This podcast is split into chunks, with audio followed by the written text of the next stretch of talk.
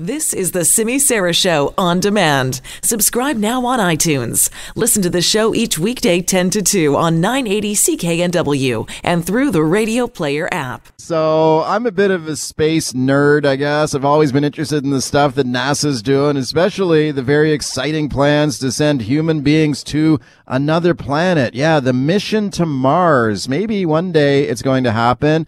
And if humans do make it safely to the red planet. My next guest will have played a vital role in that. Corey Nislow is a UBC professor of pharmaceutical sciences uh, studying uh, how to develop drugs to protect astronauts on long space missions, especially from the impact of cosmic radiation. And Corey joins me now. Hi, thanks for coming in. Hi, Mike. Thank you very much for having me. Okay, people may know about this cosmic radiation stuff, right? If you're an astronaut in outer space, even if you're in a spaceship, that cosmic radiation can just go right through the outside of a spaceship, right, and affect the astronauts. Exactly. It can go right through pretty much anything we make, and uh, eventually it'll hit uh, the, our cells, our DNA, our proteins, and all the stuff that uh, keeps us running. Okay, so where does that radiation come from? It comes from the uh, uh, the, the sun is basically a big fusion reactor and it uh, gives off uh, solar wind. And uh, part of a big component of that solar wind is cosmic radiation, these extremely high energy particles. Um, but, you know, Earth is really a Goldilocks planet in that, um, you know, we have just the right amount of water. Um, we have a great atmosphere protecting us, but we also have this thing called the magnetosheath, which acts like a magnetic buffer um, and diverts the solar wind. So even the astronauts on the International Space Station, um, we've done some great experiments with them um, on um, in microgravity, but they're relatively pr- protected from cosmic radiation.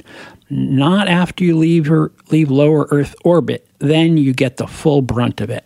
Okay, and of course, if you're traveling to Mars, you'd be exposed to it for what months at a time. Like, how long would it take to get to Mars? Um, uh, estimates um, about six months. Yeah. Um, and Okay. you know, once you're there, you're um, uh, even after the journey um, on Mars, you're exposed to um, uh, um, medium levels of cosmic radiation that we have to deal with. Right. What does it do to the human body?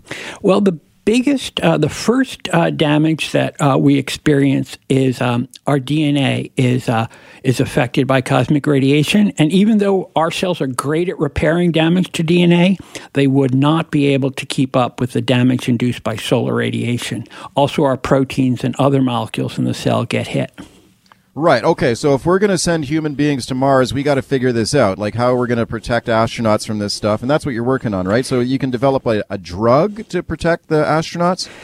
Um, we can develop a drug either that acts directly on the radiation or a drug that turns on or turns up a gene that may help our body uh, respond normally. That's the ultimate goal. Wow.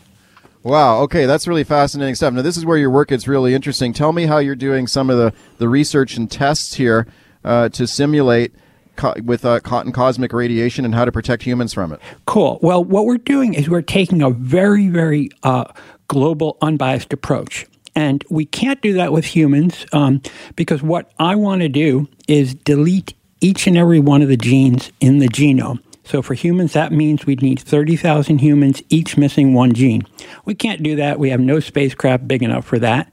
But we can do it with yeast. Yeast has 6,000 genes. We've made mutants that lack one and only one of those 6,000 genes. We can put them all together in our little yeast population and expose them to cosmic radiation.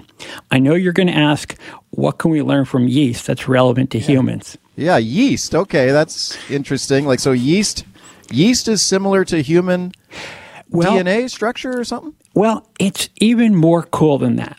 Um, human um, humans and yeast share half of their genes, and by that I mean, if I take and I've done this experiment, one of my genes and put it into yeast that is missing the my version of that gene, that will drive the yeast just fine, and that you wouldn't notice a difference. And so that means we can find out the function of a, thousands of human genes in yeast and understand which ones are most important for surviving cosmic radiation.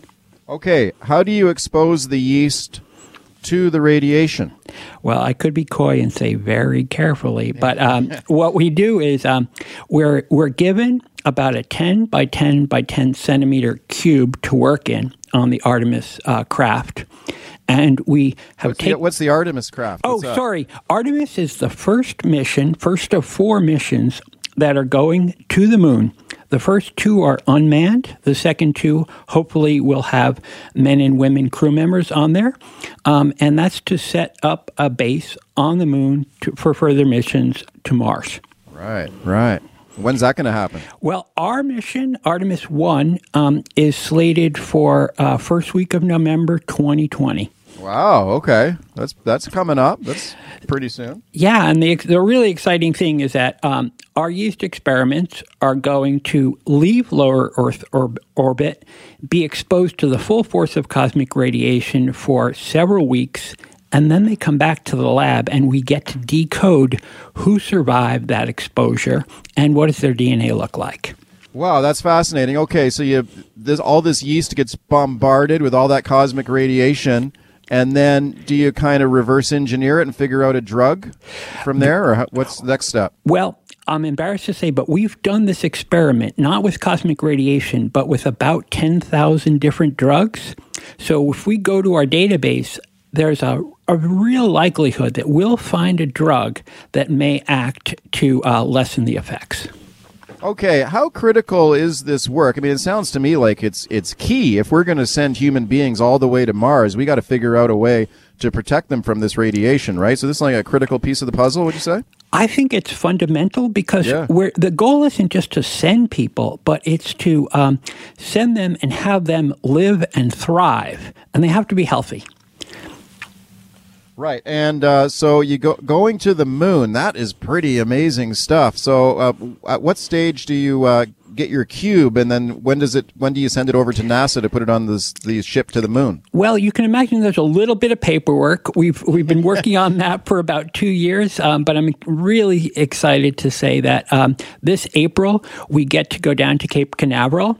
And uh, they have their labs there, and we do everything but launch in April, so that we can um, va- va- NASA, you know, you know uh, is big on simulations and doing everything on the ground before you do it in space. So we're going to do everything on the ground in April, and uh, uh, hopefully we'll get our uh, our marching orders for November after that. Okay, and then November rolls around. You got the Artemis 1 lunar mission, hopefully ready on the launch pad to take your yeast to the moon. Would you hopefully like to be there, Corey, to watch that liftoff? It would be hard to keep me away. I bet, yeah. it's it, I, I was I had the the privilege of seeing the last shuttle launch, um, and it's it's really um, it's really quite magic. Okay, that's fascinating research. Good luck with it, and uh, looking forward to getting an update in the new year.